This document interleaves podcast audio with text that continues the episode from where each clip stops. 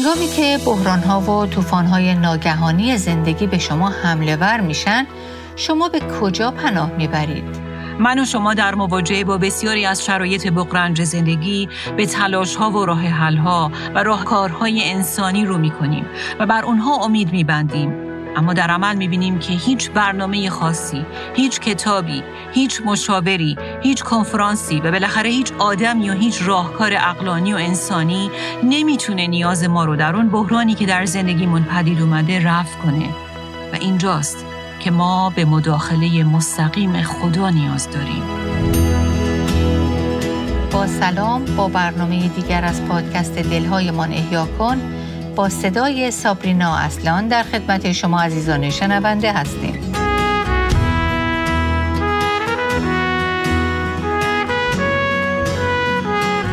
اگه با ما در برنامه قبل همراه بودید حتما به خاطر دارید که ما درباره مادری شنیدیم که به صورتی ناگهانی و غیر منتظره پسرش رو از دست میده.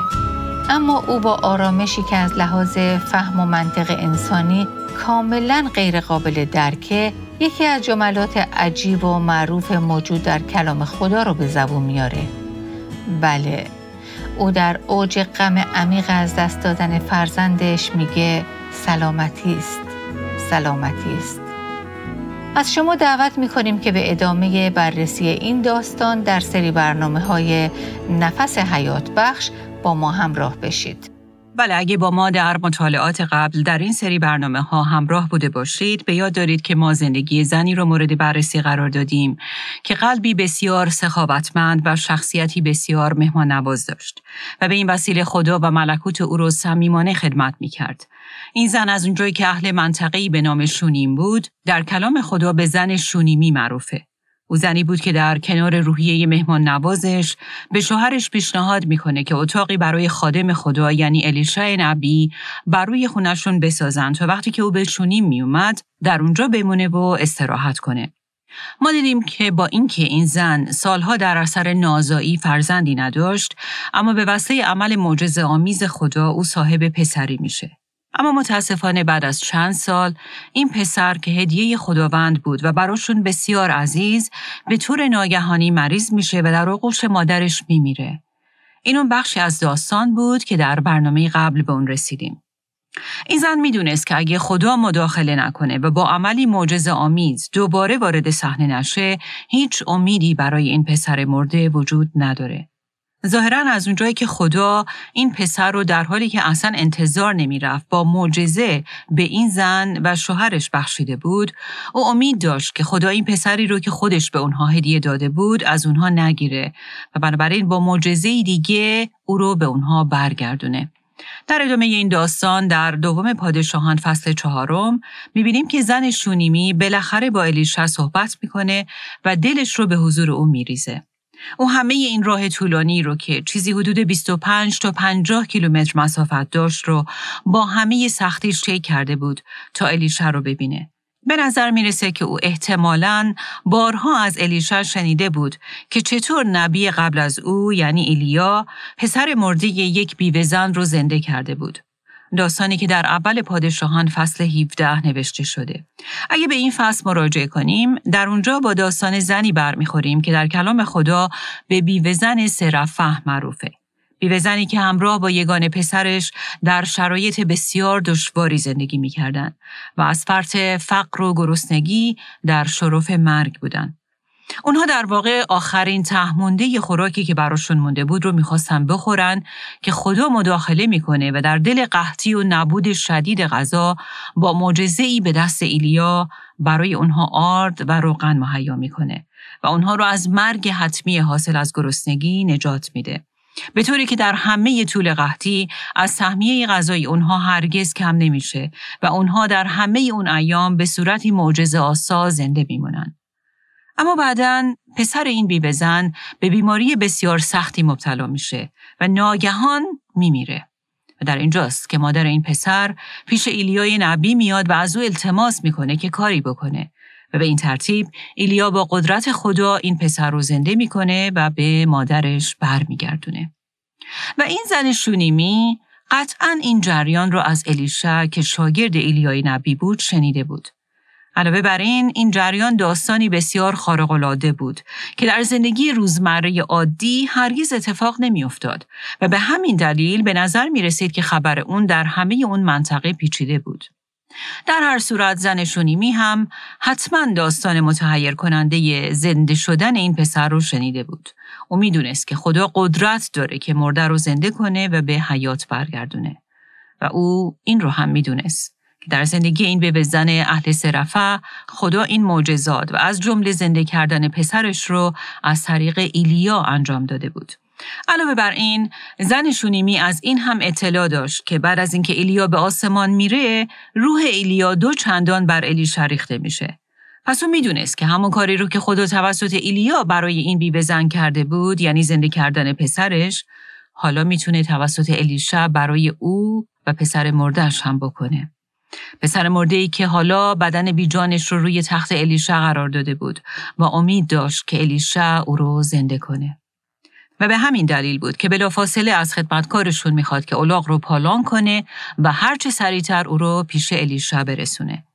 یکی از مفسرین معروف کلام خدا به نام هنری مارتین درباره این زن میگه او با ایمانی که داشت هیچ نوع تدارکی برای تشییع جنازه و تدفین پسر مردش ندید بلکه برعکس برای زنده شدن او و رستاخیزش از مردگان تدارک دید. این زن اصلا نمی‌دونست که خدا چه نقشه داره و چه کار می‌خواد بکنه. اما از قبل همه چیز رو برای این معجزه آماده می‌کنه با این ایمان که اگه خدا بخواد این معجزه رو انجام بده و پسر رو زنده کنه او می‌تونه. به همین دلیل بود که او پسر مردش رو در اون اتاق قرار میده. اولاغ رو پالان می‌کنه و با سرعت آزم کوه کرمل یعنی محل زندگی الیشا میشه. و بعد در ادامه دوم پادشاهان فصل چهارم به آیه 27 می‌رسیم که میگه اما چون نزد مرد خدا به کوه برآمد روی بر زمین نهاده پاهای او را محکم گرفت. ترجمه دیگه کتاب مقدس این آیه رو اینطور می نویسه. اما چون به بالای کوه نزد الیشا رسید در حضور او به خاک افتاد و به پایش چسبید. ولی او با فروتنی خودش رو به زیر پای الیشا میندازه. او در کنار غم و ماتم سخت از دست دادن فرزندش احتمالا از خستگی راه و سفر طولانی که طی کرده بود هم خیلی رنج می برد و شاید نفسش دیگه داشت می برید. ولی در این حالت خودش رو به زیر پای الیشا میندازه. حالتی که عجز و درماندگی و حس نیاز شدیدش رو به وضوع به تصویر می‌کشید. او در واقع با این کار از یک طرف با انداختن خودش به زیر پای او داشت احترام و فروتنی خودش رو به خدا اعلام می کرد و از طرف دیگه با چسبیدن به پای او داشت به الیشا می گفت که چقدر عاجزانه به کمک خدا نیاز داره. و این تصویر چقدر شبیه اون زن گناهکار در عهد جدیده که به زیر پای مسیح افتاد. و یا اون زنی که دوازده سال به خونریزی مبتلا بود و از همه چیز و همه کس قطع امید کرده بود و در نهایت تصمیم می‌گیره با وجود موانع بسیار و جمعیت بسیار انبوه اما هر طور که شده خودش رو به مسیح برسونه و فقط دامن ردای او رو لمس کنه. چون تنها امیدی که براش مونده بود مسیح بود. و حالا این زن شونیمی هم با چسبیدن به پای الیشا در واقع داشت نشون می‌داد که او هم در حالی که امیدش رو از همه کس و همه چیز از دست داده بود به خدا رو آورده بود و در واقع به خدا محکم چسبیده بود. قطعا الیشا خدا نبود اما او مرد خدا بود. در واقع این یکی از بخشهایی در عهد عتیقه که الیشا به صورتی سمبولیک تصویری از مسیح رو برای ما ترسیم می‌کنه. اما در این بین ما با موضوع دیگه هم برمیخوریم و می‌بینیم که یکو جیهزی خدمتکار الیشا وارد صحنه میشه تا این زن رو از این کار باز بداره. در نایه می‌خونیم جیهزی سعی کرد او را عقب بکشد. یا در ترجمه دیگه می نویسه جیهزی پیش آمد تا او را کنار بزند. همونطور که قبلا هم دیدیم روحیه جیهزی با الیشا خیلی متفاوت بود. در واقع او مثل الیشا قلبی موافق قلب خدا برای این زن نداشت. معلوم نیست که او از این کار این زن چه برداشتی داشت. شاید او فکر می‌کرد که این زن زنی مهاجم و مزاحمه و باید هر طور که شده از دستش خلاص شد. در هر صورت او جلو میاد و سعی می‌کنه که او رو عقب بکشه. اما همونطور که در ادامه این آیه می‌خونیم الیشا جیهزی رو باز میداره. در ادامه آیه 27 می‌خونیم ولی الیشا گفت با او کاری نداشته باش. او سخت قصدار است اما خداوند در این مورد چیزی به من نگفته است. کلام خدا نشون میده که بین شخصیت جیهزی و شخصیت الیشا تضاد بزرگی وجود داشت. الیشا قلبی رعوف و دلسوز مثل قلب خدا داشت. او یک خادم حقیقی خدا بود. چون وقتی شما خادم واقعی خدا باشید، هم خدا رو دوست دارید و هم مردمی رو که متعلق به خدا هستند و نسبت به اونها روحیه‌ای دارید پر از شفقت و دلسوزی. اما جیهزی دیدگاه و میارهاش با الیشا خیلی متفاوت بود که البته بقیه داستان هم بیشتر صحت این موضوع رو تایید می‌کنه. اما سوالی که در اینجا من و شما باید از خودمون بپرسیم اینه که وقتی مردم در اوج مشکلات و ناامیدی هاشون به ما رجوع می‌کنن واکنش ما به اونها چیه؟ واکنشی مثل جیهزی یا واکنشی مثل الیشا؟ وقتی بچه های ما از چیزی ناراحتن، وقتی ناامیدن، وقتی همسر ما در زیر بار مشکلات خم شده و یا کسی در کلیسا دردمنده، وقتی شخصی می‌خواد با ما صحبت کنه و درد و دل کنه، آیا واکنش ما واکنشی مثل جیهزیه یا مثل الیشا؟ ما در اناجیل می‌خونیم که مسیح هم بی تفاوت از کنار مردم رد نمی‌شد و در حالی که بسیاری اوقات مردم و یا حتی شاگردانش اونها رو پس می‌زدن اما او دلش به حال اونها میسوخت و به درد اونها رسیدگی می‌کرد و اونها رو دستگیری می‌کرد. الیشا هم نسبت به این زن این نقطه نظر قلبی رو داشت. و بعد در ادامه در آیه 28 می‌خونیم زن گفت ای سربرم آیا من از تو پسر خواستم؟ آیا نگفتم مرا فریب مده؟ در واقع یه جورایی به الیشا میگه آیا به یاد داری اون روز؟ من اصلا درباره این آرزوم که برآورده شدن اون محال بود اصلا صحبتی نکردم. من که به نداشتن فرزن عادت کرده بودم و اون رو پذیرفته بودم و در واقع به اون قانع و راضی بودم. و این تو بودی که این صحبت رو به میون کشیدی و گفتی که خدا می‌خواد سال آینده بهت یه بچه بده.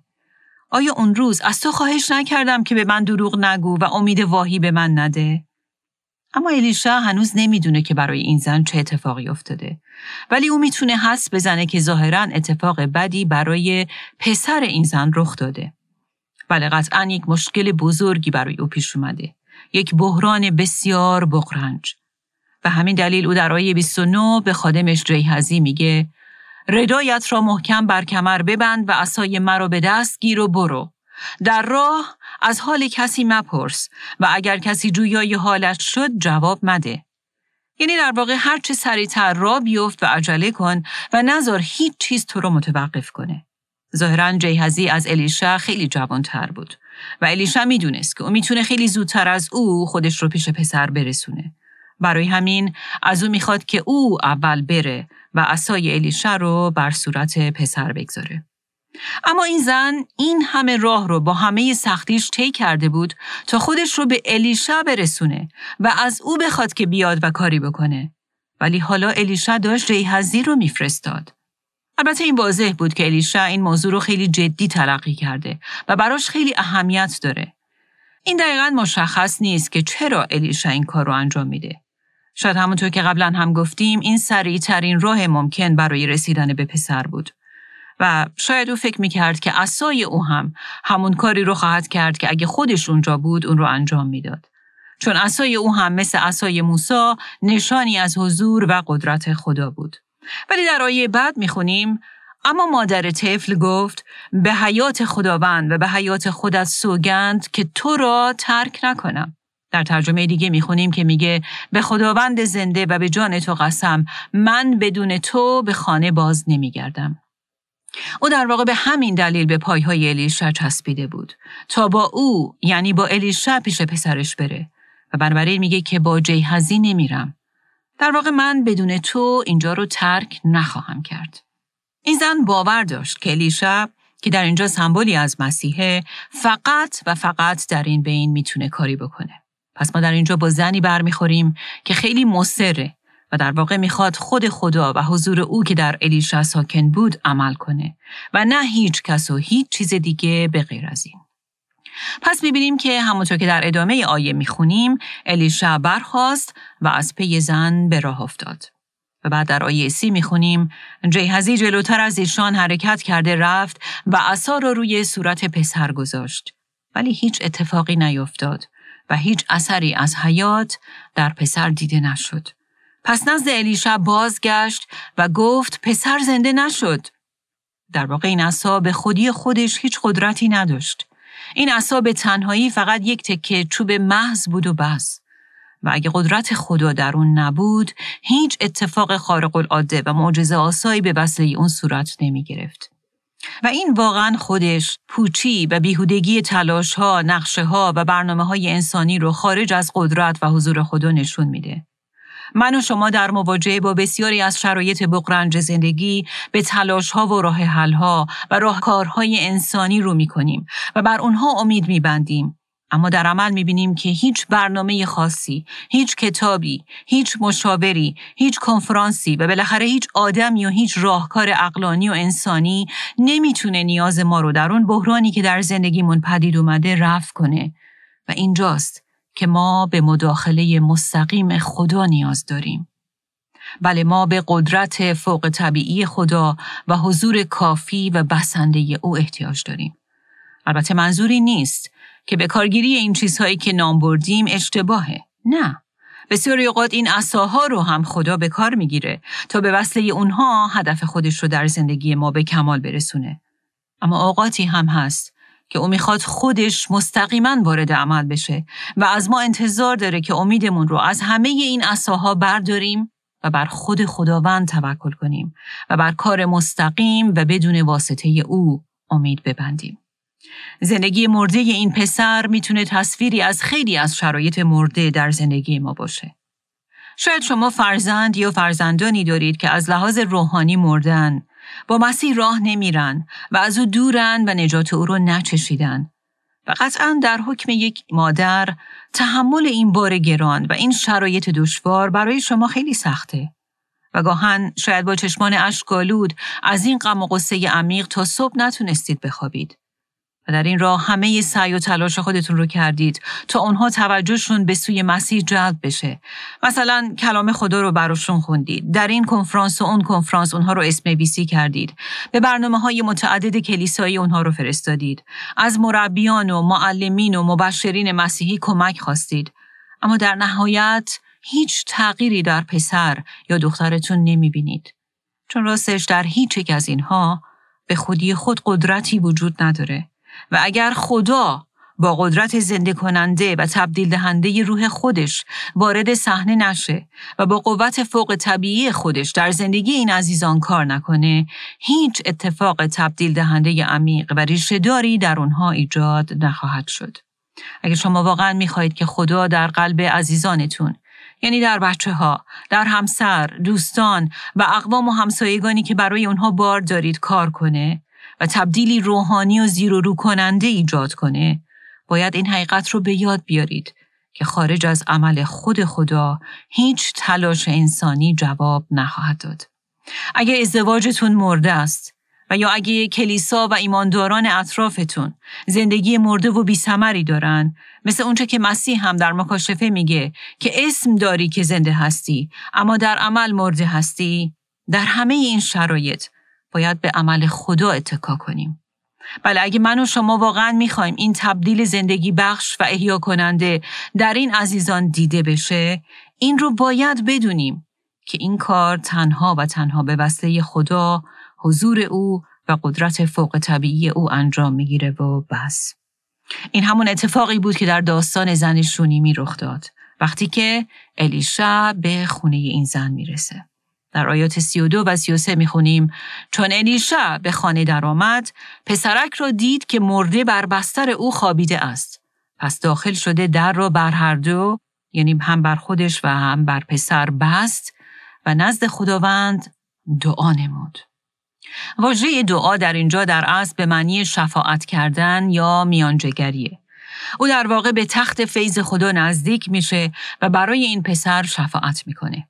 بله کاری که یک شفاعت کننده می‌کنه و اون اینه که در شکافی که بین نیاز انسانی و قدرت الهی وجود داره می ایسته و با دعا و فریاد کمک به سوی خدا این دو رو یعنی اون نیاز انسانی رو به قدرت خدا و ظرفیتی که در قوت الهی نهفته میسپاره. در واقع کار یک شفی اینه که این نیاز رو به حضور خدا ببره و فریاد کنه که خدایا ما به عمل دست تو در این نیاز احتیاج مبرم داریم. الیشا می‌دونست که به خودی خودش هیچ قدرتی نداره که با اون بتونه برای این پسر کاری بکنه و او رو زنده کنه. و عزیزان این پیغامیه که من و شما هم باید به خودمون یادآوری کنیم. اگر ما هم در ملکوت خدا خدمتی می‌کنیم به فرض اگه من حالا پشت این میکروفون دارم کلام خدا رو بیان می‌کنم اما در نهایت اگر خدا این خدمت رو از قوت موافق طبیعی خودش پر نکنه و اگه او اون رو برای احیای دلها به کار نگیره اونچه که بیان میشه سخنان مرده ای بیش نخواهد بود. سخنانی که به خودی خودشون قادر نیستن که هیچ نوع حرکت و احیای روحانی در افراد به وجود بیارن. و برای همین هر یک از ما باید با باور به این موضوع قبل از هر خدمتی واقعا از خدا بخوایم که خدمت ما رو از مسح روح القدس خودش پر کنه و از قوت و حضور خودش اون رو لبریز کنه. چون همونطور که مسیح هم در انجیل یوحنا گفت او تاک اصلیه و ما شاخه هایی که به او وصل هستیم و بدون قوت و شیره او هیچ عمل روحانی از دست ما بر نمیاد. و اگه خدمت ما به او وصل نباشه و با قوت و حضور او عجین نشده باشه ما فقط و فقط شاخه های خشک و بی سمر خواهیم بود و بس. و به قول این داستان اون عصای بیجان و یا اون جیهزی خواهیم بود که از قوت حیات بخش و احیا کننده خدا کاملا خالی بود. و واقعیت اینه که الیشا هم در واقع خارج از قوت و توانمندی خدا کاری از دستش بر نمی اومد. بله الیشا این موضوع رو خیلی خوب درک کرده بود که بدون مسیح او شاخه ای مرده است که هیچ کاری نمی‌تونه بکنه. برای همین الیشا به دعا و طلب کمک از خدا می‌پردازه. در واقع مثل اونچه که مسیح گفت که هرگاه دعا می‌کنی به اتاق خود رفته و در را ببند و نزد پدر خود که در نهان است دعا کن الیشا هم به اون اتاق میره در رو میبنده و دعا می‌کنه. دعایی با خلوص، با پشتکار، با اصرار و با هدف. و چقدر ملکوت خدا نیاز به این چنین شفاعت کنندگانی داره. افرادی که به اون اتاق برن، در رو ببندن و برای زندگی روحانی مرده فرزندان، همسران و عزیزانشون به حضور پرفیز خدا وارد بشن، برای اونها شفاعت کنن و از خدا بخوان که روح مرده اونها رو زنده کنه و در مسیح به اونها تولد تازه ببخشه. پس ما الیشع رو می‌بینیم که وارد اتاق میشه، در رو میبنده و نزد خداوند دعا می‌کنه. در آیه 34 می‌خونیم سپس بر بستر روی پسر دراز کشید و دهان خود را بر دهان او چشم خود را بر چشم او و دستش را بر دست او نهاد. شاید این کار الیشا به نظر عجیب بیاد. اما این کار الیشا در واقع نشانه از همون کاریه که مسیح هم در زنده کردن ما از لحاظ روحانی انجام میده. او نفس خودش رو در ما میدمه و تمامیت وجودی ما رو از جمله چشم و دیدگاه ما رو و دست و اعمال ما رو لمس می‌کنه، زنده می‌کنه و تبدیل میبخشه. در بقیه این آیه می‌خونیم همچنان که بر او دراز کشیده بود بدن پسرک گرم شد. ولی پسری که کاملا مرده بود بدنش گرم میشه.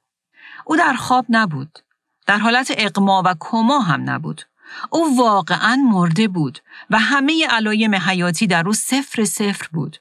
اما اما او زنده شد و این روح القدس بود که از طریق الیشا این مرد خدا به بدن مرده و کاملا بیجان این پسر زندگی تازه بخشید.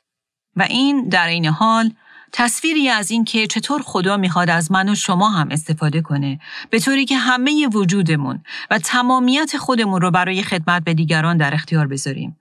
همونطور که پولس هم در اول تسالونیکیان میگه شدت علاقه ما به شما چنان بود که شادمانه حاضر بودیم نه تنها انجیل خدا را به شما برسانیم بلکه جان خود را نیز در راه شما فدا سازیم.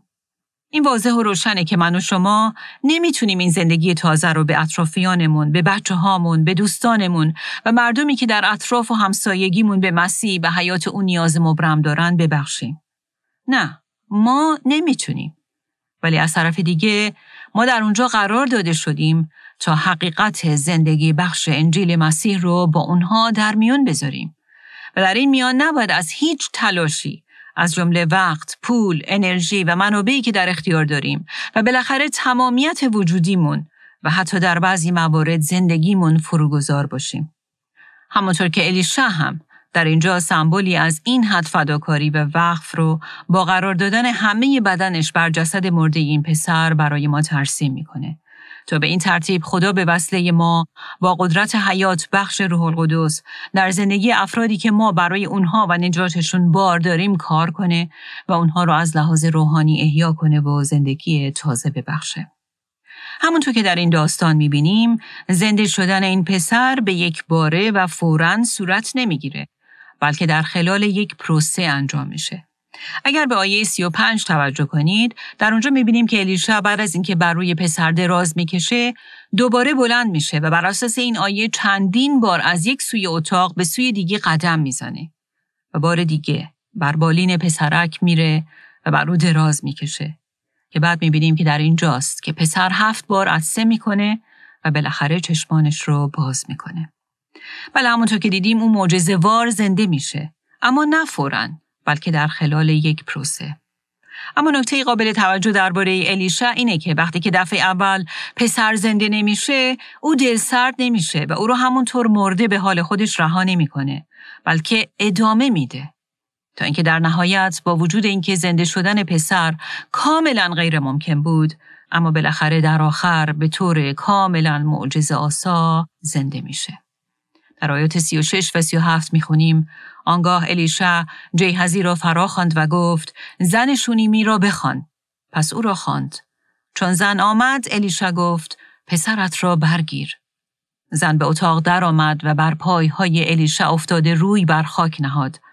آنگاه پسرش را برگرفت و بیرون رفت. نکته بسیار قابل توجهی که درباره این زن در اینجا به چشم می‌خوره اینه که اگه هر کس دیگه جای او بود اولین کاری که می‌کرد این می بود که اول به طرف پسرش میدوید و شاید او رو بغل می‌کرد و در آغوش میفشرد. درسته؟ اما ما او رو می‌بینیم که اول به طرف الیشا میره و زیر پایهای او میفته. او دقیقا همون کاری رو می‌کنه که وقتی متوجه شد که پسرش مرده اون رو انجام داد. بله وقتی این زن دید که پسرش اون جگرگوشش در بغلش جان داد و مرد اولین کاری که انجام داد این بود که بلافاصله پیش الیشا نبی خدا خودش رو برسونه و زیر پایهای او بیفته. و حالا هم که خدا به وسیله الیشا به صورتی معجزه آسا این پسر رو زنده کرده و به او حیات جدید داده دوباره همون کار را می‌کنه و با این کارش در واقع روحیه پرستش و تشکر فروتنانه خودش رو به خدا ابراز می‌کنه. و در واقع دفعه اول وقتی که پسرش مرده بود با روحیه فروتن عجز و ناتوانی خودش رو به خدا اعلام کرد و حالا هم بعد از اینکه پسرش به صورتی معجزه وار زنده شده دوباره با روحیه ای پر از خضوع و خشوع در حال جشن و سرور و پرستش و شکرگزاری در درگاه خدا بنده و تشکر و تمجید خودش رو به خدا اعلام می‌کنه. بله او قبل از اینکه بره و جگرگوشه و پاره تنش یعنی پسرش رو در آغوش بگیره و با شادی به خونه برگرده اول بر میگرده تا خدا رو برای این کار عظیم و حیرت انگیز شکر کنه. چه زن عجیبی. راستش داستان زن شونیمی به داستانی دیگه و شاید بهتر بگیم به یک واقعه بسیار مهم دیگه که قرنها بعد رخ داد اشاره می‌کنه. منطقه شونیم در واقع دهکده ای بود که در دامنه جنوبی تپه‌ای به نام موره واقع شده بود. این تپه با وجود اینکه فقط حدود 400 متر ارتفاع داشت، اما غالبا کوه موره خوانده می‌شد. و شونیم در واقع در دامنه این تپه قرار داشت و این معجزه یعنی زنده شدن پسر این زن شونیمی در همین جا اتفاق افتاده بود. ولی حالا بیایید 900 سال جلو بریم. فقط در فاصله تقریبا سه کیلومتری این دهکده یعنی شونیم در طرف دیگه کوه موره یعنی در دامنه شمالی اون منطقه‌ای وجود داشت که به نائین معروف بود. آیا این اسم برای شما آشنا نیست؟ بله اگه به انجیل لوقا فصل هفتم آیات 11 تا 15 مراجعه کنیم در اونجا می‌خونیم چندی بعد عیسی رهسپار شهری شد به نام نائین شاگردان و جمعیتی انبوه نیز او را همراهی می کردن. به نزدیکی دروازه شهر که رسید، دید مرده ای را می‌برند که یگان پسر بیوه زنی بود. بسیاری از مردمان شهر نیز آن زن را همراهی می کردند. و خداوند چون او را دید دلش به حال او بسوخت.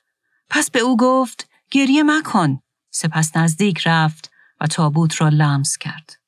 کسانی که آن را حمل می کردن ایستادند. عیسی گفت ای جوان تو را می گویم برخیز. مرده راست بنشست و سخن گفتن آغاز کرد. عیسی او را به مادرش سپرد.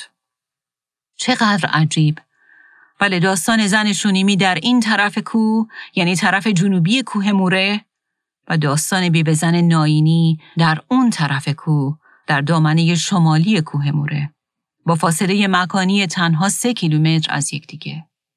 دو داستان فوق مشابه که در فاصله زمانی 900 سال از همدیگه به وقوع پیوستند.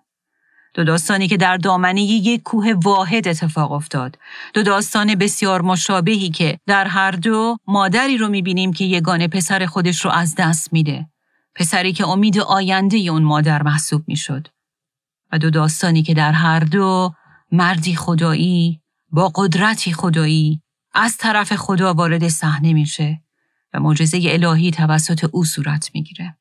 و بالاخره دو داستانی که در هر دو اون یگان پسر و جگرگوشه مادر معجزه آسا زنده میشه و به مادر ماتم زدش برگردونده میشه. در دوم پادشاهان الیشا بعد از زنده شدن پسر به مادرش میگه بیا پسرت رو برگیر و در انجیل لوقا فصل هفت هم می‌بینیم که عیسی هم پسر رو در حالی که دوباره زنده شده به مادر عزادارش برمیگردونه و به این ترتیب شما می‌تونید تشابهات بسیار نزدیکی در این دو داستان در موازات همدیگه پیدا کنید. جالبه که زمانی که این معجزه توسط عیسی در ناین اتفاق افتاد، مردمی که شاهد این معجزه عظیم از دست عیسی بودند، بلافاصله اون را با معجزه مشابهی که 900 سال پیش توسط الیشع نبی در اون طرف کوه اتفاق افتاده بود مرتبط دونستند. در اذهان اونها جرقه نوری مشتعل شد که باعث شد که درک کنن که این دو اتفاق چقدر به هم ربط دارن. در واقع خدمت پر از معجزه الیشع نبی مقدمه یا بهتر بگیم انعکاسی از خدمت پر از معجزه مسیح رو به نمایش گذاشته بود و عکسی از اون واقعه مهمتر یعنی واقعی آمدن یک نجات دهنده یعنی مسیح رو که قرار بود روزی اتفاق بیفته رو برای مردم ترسیم می کرد. اگه توجه کنید درست بعد از اینکه عیسی مسیح پسر زن ناینی رو زنده می‌کنه در آیه 16 به بعد می‌خونیم همه ترسیدند و خدا را تمجید کردند. یا در ترجمه دیگه می‌خونیم ترس و حیبت بر همه آنان مستولی شد و در حالی که خدا را ستایش می‌کردند گفتند نبی بزرگی در میان ما ظهور کرده است. خدا به قوم خود توجه نموده است. پس خبر کاری که عیسی کرده بود در سراسر استان یهودیه و همه اطراف منتشر شد. نکته قابل توجه اینه که عیسی همون نبی و مسیح موعودی بود که یهودیان قرنها در انتظار ظهورش بودند. نجات که موسی هم او را آن نبی اعظم خونده بود. در واقع هدف معجزات مسیح این بود که به وسیله اونها حقانیت همه ادعاهای او ثابت بشه. حقانیت ادعاهای او مبنی بر اینکه او پسر خداست و همون نبی و ماشیه موعودیه که قرنها پیش آمدن او پیشگویی شده بود. مسلما مردم به آسونی این ادعاها رو باور نمی‌کردند. اما اونچه در دهکده شونیم اتفاق افتاد و اونچه 900 سال بعد در دهکده به نام نائین که فقط سه کیلومتر از شونیم دور بود رخ داد پیغامی مهم به مردم می‌داد چون در هر دوشون یک موضوع مشترک وجود داشت و اون موضوع مشترک این بود که نسبت به زنده شدن پسری مرده واکنشی مشترک نشون داده شد و اون واکنش مشترک این بود که با زنده شدن پسر افرادی خدا رو با شادی و سرور و بحت و تعجب تمجید و پرستش کردند. زن شونیمی با زنده شدن پسرش به خاک افتاد و خدا رو شکر و تمجید کرد و در لقا فصل هفت هم مردم ناین این کار رو انجام دادن. ما به وضوح می‌بینیم که مردم ناین با دیدن این معجزه فهمیدن که عیسی همون نبی و نجات دهنده که موسی درباره او صحبت می‌کرد و حالا در واقع می‌تونستن ارتباط پیشگویی های عهد عتیق درباره ماشیه و عیسی رو درک کنن و بفهمند که این عیسی همونیه که سالها پیش درباره او پیشگویی شده بود. او حالا در بین اونهاست. اونها با چشم خودشون می‌دیدند که او آدمی معمولی نیست. او حقیقتا خداست. در واقع یکی از چیزهایی که اونها رو کمک کرد که به این نتیجه گیری برسن این بود که اونها تونستن بین داستان زن شونیمی و پسر مردش که 900 سال پیش اتفاق افتاده بود و داستان زن نائینی نکات مشترکی رو ببینن و به وصله اون نکات مشترک درک کنن که این ایسایی که بین اونهاست واقعا کیه. اونا تونستن ببینن که این عیسی همون خدای قدرتمند و نجات دهنده مهربان و دلسوزیه که اومده تا مردم خودش رو از آثار تخریب کننده و ویرانگر گناه و نتیجه اون یعنی مرگ روحانی که در واقع جدایی ابدی از خداست رهایی بده و به اونها حیات نو ببخشه. جالبه که این زن شونیمی هیچ وقت و هرگز حتی تصورش رو هم نمی کرد که روزی او بخشی از داستانی باشه که 900 سال بعد اون داستان به داستانی بس بزرگتر یعنی داستان عیسی اشاره کنه و مردم با به یاد آوردن اون بفهمند که این شخصی که در میان اونهاست همون مسیح خدای نجات دهنده است. داستانی که امروز وقتی من و شما هم اون رو می‌خونیم بعد از هزارها سال مکاشفه ای از مسیح در عهد عتیق رو در اختیار ما قرار میده و به او اشاره می‌کنه و این خودش به من و شما یادآوری می‌کنه که زندگی ما هم با همه فراز و نشیب هایی که داره فقط و فقط اون چیزی نیست که الان و در حال حاضر می‌بینیم و در حال تجربه اون هستیم. زندگی ما هم مثل این زن شونیمی می‌تونه بخشی از یک داستان بسیار بزرگتر باشه که در آینده دیگران رو به سوی مسیح بکشونه. همون مسیحی که به قول کلام خدا در رساله اول یوحنا فصل سوم دربارش می‌خونیم او آمد تا گناه، مرگ و کار شیطان رو تباه و نابود کنه و ما رو از قدرت مرگ نجات بده و زنده کنه. بنابراین ما می‌بینیم که داستان زنده شدن پسر این زن شونیمی در واقع سایه از قدرت عظیم رستاخیز از مردگانه. کاری که مسیح در بد و تولد تازه ما انجام میده و ما رو از مرگ روحانی و جدایی ابدی و وحشتناک از خدا نجات میده. با چه قدرتی؟ با همون قدرتی که خودش بر مرگ چیره شد و از مردگان برخواست. عزیزان من و شما نباید فراموش کنیم که مرگ دشمنی بسیار زورآور و قدرتمند که انسان رو همیشه خلع اصلاح کرده و می‌کنه. اما این معجزه یعنی زنده شدن این پسر در شونیم یکی از اون معجزاتیه که نشون میده که این تنها خداست که پیروزمندانه و با قدرت در مقابل قدرت موت می ایسته و می‌تونه در جایی که موت و ناامیدی حاکمه زندگی و حیات بیافرینه و مردگان روحانی رو زنده کنه. چون او خدای رستاخیز و قیام از مردگانه. در واقع ما در داستان زن شونیمی با سه مورد غیرمنتظره برمیخوریم. اول با یک تولدی که غیرمنتظره بود، بعد با مرگی که غیرمنتظره بود و در مرحله سوم هم با رستاخیز یا زنده شدنی غیرمنتظره. آیا همه اینها شما رو به یاد پسر دیگه ای در کلام خدا نمی اندازن؟ بله مسیح پسر خدا. پسری که او هم تولدی عجیب و معجز آسا داشت. پسری که او هم مرگی دلخراش و بسیار دردمند داشت. مرگی که مرگی جنایتکاران بود. اما او متحمل اون شد با وجود اینکه زندگی کاملا بیلک داشت و در طول حیاتش حتی مرتکب یک گناه هم نشده بود. و در نهایت او یعنی مسیح پسر خدا در کنار تولد معجزه آسا و مرگ دردآورش سه روز بعد از اون مرگ جانکا به صورتی غیر منتظره و بسیار قدرتمندانه از مردگان برخاست و دوباره با قدرت الهی زنده شد و او خداییه که امروز هم مردگان رو زنده می‌کنه و آنها رو از موت به حیات منتقل می‌کنه. چطور؟ بله بر اساس کلام خدا اگه من و شما به مسیح ایمان آوردیم در واقع ما از وضعیت روحانی مرده زنده شدیم و روحن رستاخیز از مردگان رو تجربه کردیم. کلام خدا بر این مطلب در کتاب افسوسیان واضحا اشاره می‌کنه. در افسوسیان فصل دوم آیات یک تا شش می‌خونیم شما به سبب نافرمانی ها و گناهان خود مرده بودید اما خدایی که در رحمانیت دولتمند است زمانی که در نافرمانی های خود مرده بودیم ما را با مسیح زنده کرد و با مسیح برخیزانید و در جایهای آسمانی با مسیح نشانید. خدا رو واقعا شکر. اما از طرف دیگه داستان زن شونیمی من و شما رو تشویق هم می‌کنه که اگه ما مادرانی هستیم که فرزندانمون به مسیح ایمان ندارن و هنوز مثل گوسفند گم ای هستن که در راه های خودشون سیر می‌کنن و در گناهانشون مردن و یا در اطرافمون دوستان و اقوامی داریم که هنوز مسیح رو نشناختن و از لحاظ روحانی مرده و از خدا جدا هستن. ما هم مثل زن شونیمی به خاطر نجات اونها با اصرار و التماس در دعا به پای مسیح بیفتیم به پاهای او بچسبیم و از او بطلبیم که خودش بیاد و این عزیزان رو احیا کنه تولد تازه بده و از لحاظ روحانی اونها رو زنده کنه.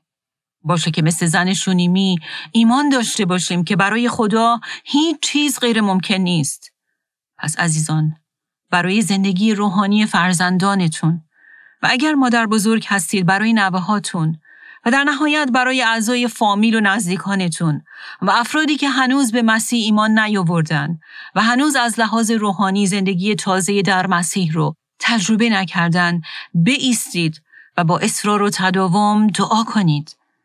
به همین دلیله که ما در ابرانیان 11 35 هم می‌خونیم که با ایمان زنان مردگان خود را قیام کرده یافتند. و این اون چیزیه که زن شونیمی و بیوه زن ناینی و بسیاری دیگه تجربه کردند. اما در ادامه این آیه نویسنده ابرانیان این رو هم می نویسه. اما گروهی دیگر شکنجه شدند و رهایین را نپذیرفتند. چرا؟ تا به رستاخیزی نیکوتر دست یابند. و این به ما نشون میده که ما باید به تصویر بزرگتری که کلام خدا درباره زندگی پس از مرگ برای ایمانداران ترسیم می‌کنه هم توجهمون رو متمرکز کنیم. این آیه به وضوح نشون میده که برای همه اونهایی که در زندگی زمینیشون روزی توسط مسیح روحن زنده شدن و از لحاظ روحانی تولد تازه یافتن و به قول کتاب مقدس از موت به حیات منتقل شدن بله برای همه اونها رستاخیزی دیگر در انتظاره. رستاخیز و قیامی که در زندگی روی زمین اتفاق نمیافته اما در انتظار همه اونانی که در مسیح میمیرن و با ایمان به مسیح این زمین رو ترک می‌کنن. همونطور که پولس هم در نامه اول خودش به تسالونیکیان می نویسه زیرا خداوند خود با فرمانی بلند آواز و آوای فرشتگان و بانگ شیپور خدا از آسمان فرود خواهد آمد. آنگاه نخست مردگان در مسیح یعنی همه اون ایماندارانی که جسمن مردند برخواهند خواست. ولی این اون چیزیه در هنگام بازگشت ثانوی مسیح اتفاق خواهد افتاد که همه ایمانداران واقعی که الان جسمن مردن هنگام بازگشت او زنده خواهند شد. پسر زن شونیمی یک بار مرد و خدا او را با قدرت معجزه آسای خودش زنده کرد. پسر زن ناینی هم همینطور. و ما افرادی مثل ایلازر رو هم می‌بینیم که همگی در طول زندگی زمینی خودشون مردند و مسیح با دلسوزی و قدرت خودش اونها رو زنده کرد و به خانوادهشون بازگردوند. اما بالاخره زمانی رسید که همه اونها دوباره جسمن مردن. اما اونچه که داستان زن شونیمی به ما میآموزه اینه که برای ما ایمانداران به مسیح که روحن زنده شدیم مرگ جسمی انتها و آخر خط نیست. بله رستاخیز و قیام از مردگانی در انتظار ماست. و همه اونهایی که در ایمان به مسیح میمیرند روزی برای زندگی ابدی برخواهند خواست و زنده خواهند شد. و این چقدر باید مایه امید و تسلی ما باشه. همونطور که پولس هم بعد از اینکه به تسالونیکیان یادآوری می‌کنه که همه مردگانی که در مسیح میمیرند برخواهند خواست و ادامه میده پس بدین سخنان یکدیگر را دلداری و تسلی بدهید. تسلی که زن شونیمی هم قبل از زنده شدن پسرش داشت و برای همین گفت سلامتی است سلامتی است. باشه که این چنین تسلی و سلامتی در دلهای ما هم حکم فرما باشه و با اون دیگر ایمانداران رو هم تسلی بدیم.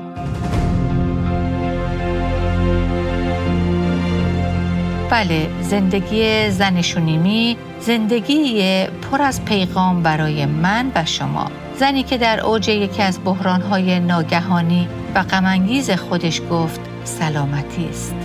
واقعیت اینه که من و شما غالبا در وسط شرایط دشواری که آرامش ما رو مختل می‌کنه برعکس باور داریم که نه سلامتی نیست.